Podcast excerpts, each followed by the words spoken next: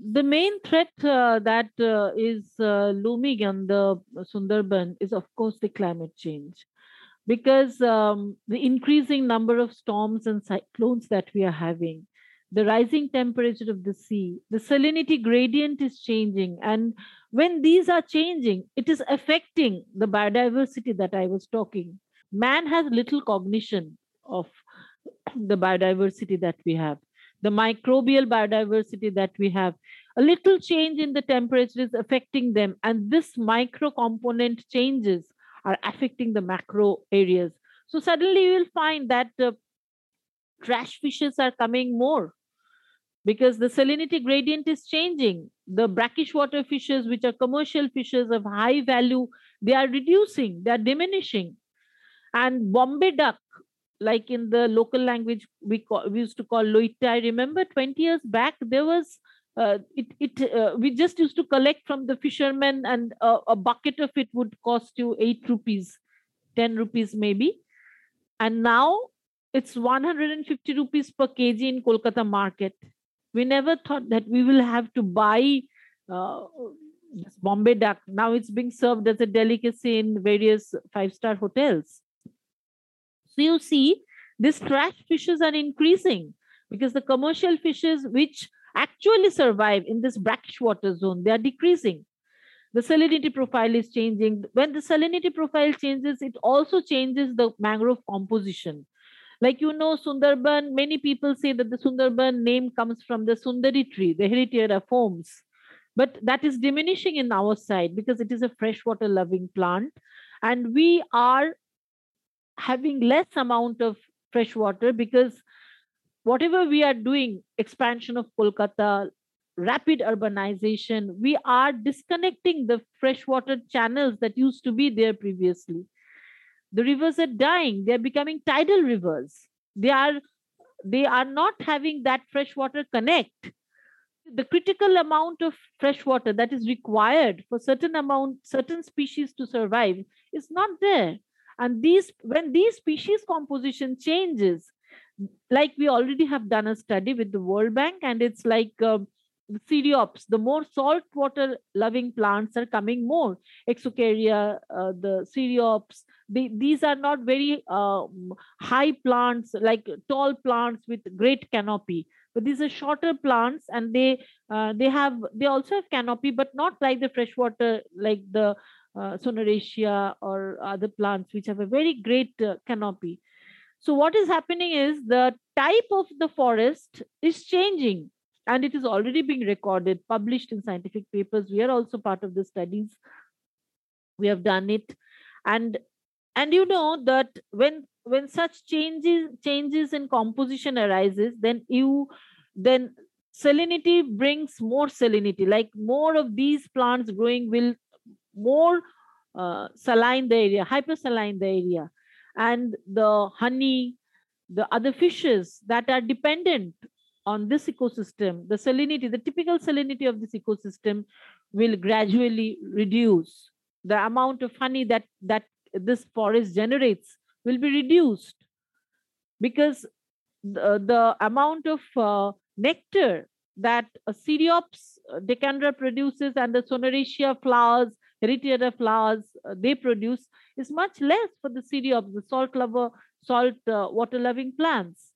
So in this way, uh, when uh, changing climate uh, is happening, this, this uh, I would say the micro level changes that are happening over the years, which are suddenly manifested, like the change in rise of temperature, like change in the salinity, these are affecting the life and the livelihoods in a very slow but in a compelling way.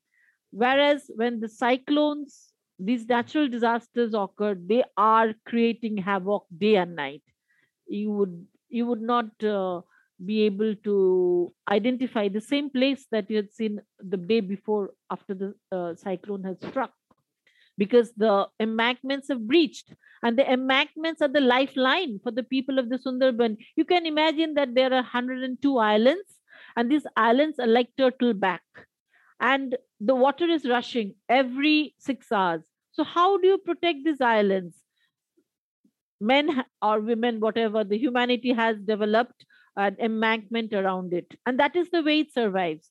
At high tide, the level of water on the river is higher than the level of the village. So you can see these embankments are the lifeline for the people of the Sundarban. And you cannot concretize it because it's a very fragile terrain. The hydrological dynamics of the area doesn't allow, the river will scour away everything. So it doesn't allow, doesn't support concrete structures. So these are earthen structures. And only if we have the mangroves on the riverside of the man of the embankments, they only can protect the onslaughts of the wind and the wave energy. They dissuade the wind and the wave energy before the it strikes the embankments and weakens it. But wherever in Aila, we have seen that, that wherever there were no mangroves, the embankments have breached, saline inundation had occurred, and three years there was no agriculture after Aila. We have learned after that, actually in two thousand nine, that uh, we have to, it is the most important uh, component in the Sundarban ecosystem. And we, if we have to save Kolkata, the entire southern Bengal, the huge population that we have in uh, Sundarban, five point one million people, which is higher than many of the European states' population. So this five point one million people lives in Sundarban only, below the Dampier Hodges line, and let go alone the Kolkata and surrounding areas.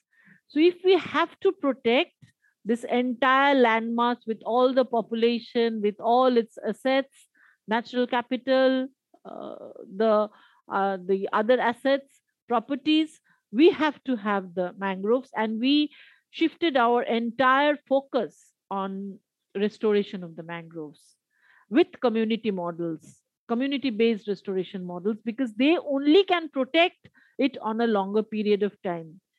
It is not only the work of the forest uh, department or the conservation practitioners like us or any other N G Os, agencies, but the mandate of the local people that they take the ownership and protect the, their islands from the onslaughts of storms and cyclones by developing these mangrove bioshields. So in this context, we documented every bit of it, made small, small films out of it, and then went into the various islands, talked to the people and said that, are you ready to plant mangroves? And I remember it was twelfth September in two thousand nine, we gave a call, and there, there it was. Many people, in spite of that drudgery that they were in, they came out and planted mangroves. But you know, when such type of uh, uh, cyclonic impact happens, you need to have large-scale impact. So large-scale uh, conservation projects are required. And for that, you need money. And the forest has to grow. It is not that you plant today and it will grow suddenly. So we were looking for um, funds to have a long-term restoration projects on community-based mangrove restoration models. And uh, we were very lucky that livelihoods, that time Denon Fund for Nature, you may be knowing that they are a Paris-based French organization and working on Um, Ramsar sites, and uh, they were there uh, on the, uh, designating uh, wetlands of international importance like Ramsars, and uh, and also strengthens the Ramsar International. And they approached us that uh, they want to have a large-scale mangrove restoration in Sundarban, and uh, and we were very delighted. But uh, it was a carbon project. So we had a long-term discussion with them. It was like the investments would come upfront, and uh, that there would be uh, four thousand, five thousand hectares of mangroves to be restored. And that will grow five years, ten years, fifteen years. And they have this commitment of protection uh, throughout this time. So uh, in order to have uh, uh, their investments being uh, returned to them, they would need to support us through a long period of time. So that was number one point, that uh, this carbon fund uh, brought us a commitment of long-term restoration. Number one. Number two, uh, is that um, these companies which were investing in this uh, uh, Denon Fund for Nature, and later they formed to have a, a, a funding organization called Livelihoods and uh, Livelihoods Carbon Funds, L C F, and uh, they committed that uh, they are using this to offset their carbon strategy. It's not for trading that they are uh, they are uh, contributing or investing here. So we, for us, it was like we are, as the conservation practitioners, always look forward for large scale projects, but we do not get the funds for that. So now L C F, Livelihoods Carbon Fund, comes with this option. So it's like we know once these mangroves are, we have such uh, replicable projects, then it has a huge impact on the biodiversity, because the crabs will return, the shrimps will return, there will be birds, and that's what that's what is happening. Uh, that's what is happening. The tourism will flourish. The fishermen, crab collectors, honey uh, will be more. So we knew all these, uh, uh, the services that mangrove ecosystems give to the people. So we know that the biodiversity will come. So biodiversity benefits will be there. Community benefits will also be there, because they will they will be part of the project from the very uh, initial time. So they will there will be financial inclusion of them, decision making process. They will be part of the decision making process. And then when the forest grows, it will continue to give them the shrimp, crab, the bioshield, the honey, and many many things. Tourism, a lot of things to add to it. So there will be community benefits too, and also there will be carbon benefits. It will sequester a huge amount of carbon. And the investors are also getting the benefits out of it by having their carbon offset strategy. So it was like a win-win strategy for all.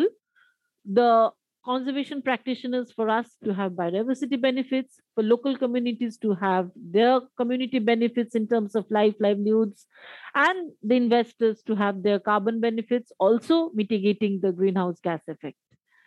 So together with this, we started uh, this uh, huge program of four thousand five hundred, five thousand hectares was the target, but we could ultimately do four thousand five hundred twenty-three, and it was not an easy task, I would say. After five years, it was a tedious, very hard task, convincing people, because, you know, it's not that the local communities are, uh, uh, are uh, just uh, devoid of any um, dilemma, because they are bearing the brunt of the changing climate. And for them, life is tomorrow. So they have to survive. So after Aila, they will go and cut the forest because they don't have any fuel wood. And you cannot tell them that don't cut the fuel wood. Uh, don't cut the forest for the fuel wood. You cannot tell them because they have to survive. So we took a lot of mitigation strategy, learning from uh, this severe cyclonic storm Aila. We planted fuel wood in the in the villages. We developed uh, improved chullas where less fuel wood would, would be required, uh, and it is very very uh, situation specific, uh, even family specific. They can make make it. So a lot of such uh, interventions we made, and we asked the people that let's not plant, but let's grow a forest. So we have not come for plantation. We have come here to grow forests. Are you with us? So many areas, they came, they joined us, they planted with us. Uh, but after two years, they said that, oh no, you people are here, uh, you will grow into a forest, but we want the money for plantation every year. So we will not work with you. So in essence, I would tell you that we planted more than seven thousand hectares, but we could restore only four thousand five hundred twenty-three hectares. That is still there. And eighteen thousand women worked with us, over one hundred sixty-three plantation sites and fifty-nine gram panchayats in fourteen blocks in Sundarban. So it was a huge work from the river Ramongul Uh, in the east towards Bangladesh to the last point, Shagora Island, in the western part of the Sundarban. And everywhere uh, our plantation sites are there, which we have developed in consultation with the local communities. it's really a lot of effort, lot of effort. And I am blessed with a very good team uh, who are from the Sundarban, who worked with us and the local communities. They formed green brigades, you know, to protect this forest, and, and that is rewarding them now. So I would say that uh, nature is pristine, but it's from the nature that all the uh, key components of our existence of life on the earth is coming. And so we have to embrace nature, we have to protect nature. And I believe in Einstein's that famous word that the world is not dangerous because of those who do harm, but because of those who look at it without doing anything. So start doing your little bit immediately from now on to protect this magnificent ecosystem.